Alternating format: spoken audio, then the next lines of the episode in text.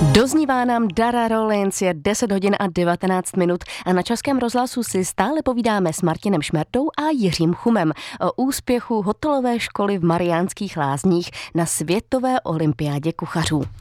Tak pane Šmerdo, předtím jsme to tak načali, můžete nám prozradit nějaké třeba konkrétní jídlo, které jste tedy na té soutěži uvařili, ať máme všichni tu inspiraci na ty víkendové tak. obědy? Jestli můžu, já bych se zmínil jenom tak krátce, protože kdybych měl tady zmínit všechny, tak bychom tady měli povídání na celý den. Já bych se rád zmínil o tom, že většinou a využívám k tomu regionální potraviny, což je dneska už taková běžná věc. A zmínil bych tady třeba jeden hlavní chod, který jsem dělal na tom pětichodovém menu, což uh, byl srnčí hřbet v bylinkové krustě se smrkovými výhonky, kančí rolátka plněná jeřabinovou nádivkou, perníkový knedlíček, karotkovo-bramborové pyré, houbové ragu a k tomu pepřová omáčka. E, je to, já říkám, pro mě taková srdeční záležitost, protože jsem i Nimrod, myslivec, hmm. takže já rád kulinařím se zvěřinou, rád ní experimentuju, je to věc, kterou mám hrozně rád. Je to pro nás tak jako typicky české, takhle ta zvěřina? Já si myslím, že ta zvěřina určitě od dávných dob patří k našemu jídelnímu lístku. Je to věc, kterou jsme dřív měli normálně. Žádný chovaný zvířata tenkrát moc nebyly a ta zvěřina byla takový ten hlavní zdroj příjmu bílkoviny, kterou člověk dostal. Jak jste o tom mluvil, tak už jsem dostala hlad.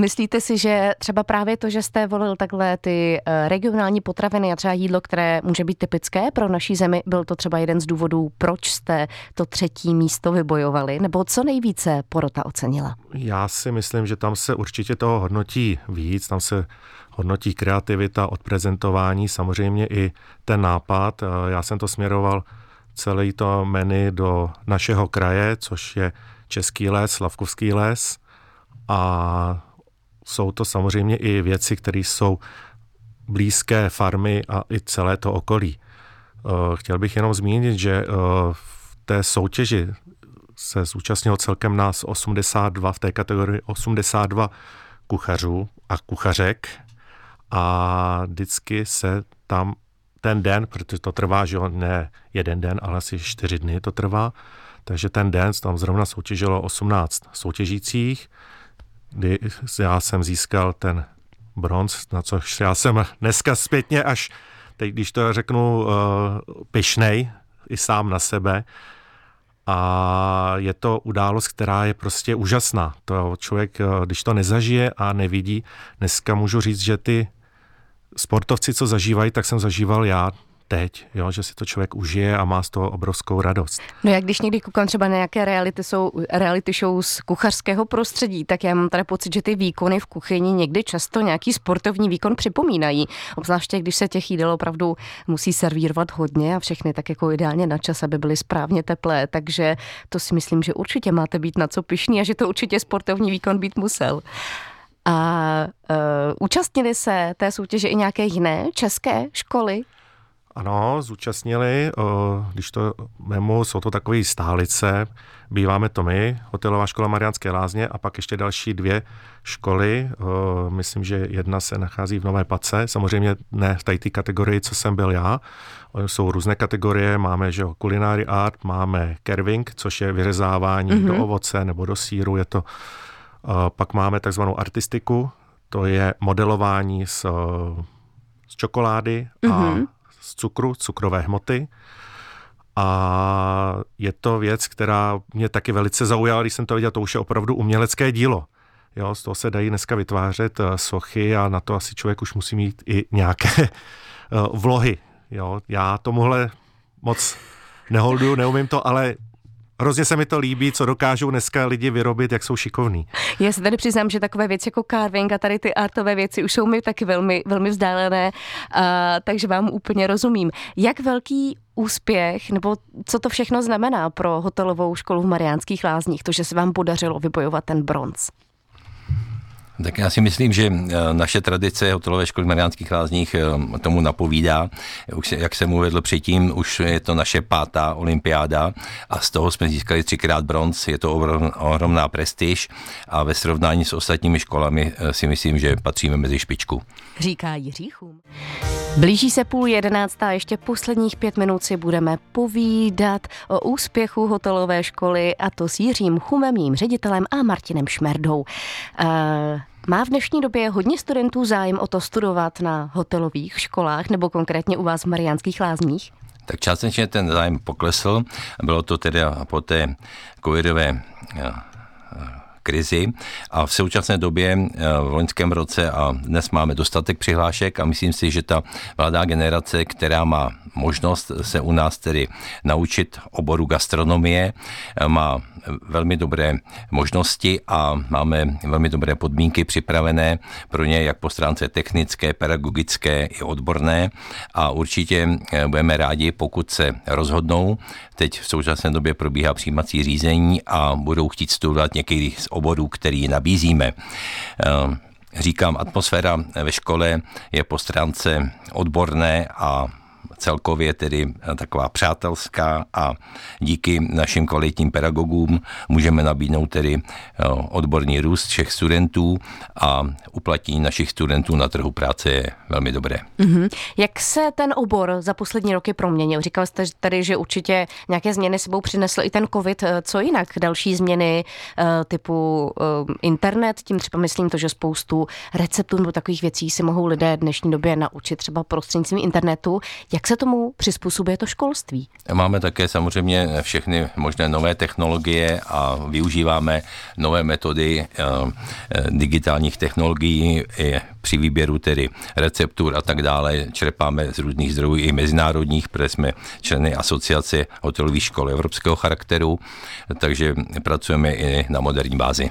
Pokud se někdo přihlásí třeba na obor tedy kuchař, a kolik hodin týdně zhruba má čas se věnovat té praxi v rámci té výuky? Tak pokud je to na oboru maturitním, tak mají eh, pě, pětihodinové hodinové cykly eh, předmětu technologie přípravy pokrmů a učení chodí jeden týden na praxi do špičkových zařízení a potom týden mají teorii.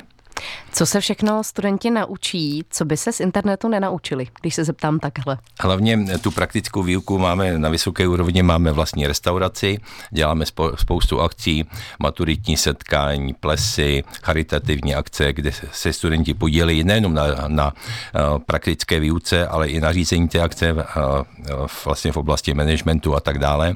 A někteří jsou velmi šikovní. Mhm. A jaké kvality má mít v dnešní době dobrý kuchař?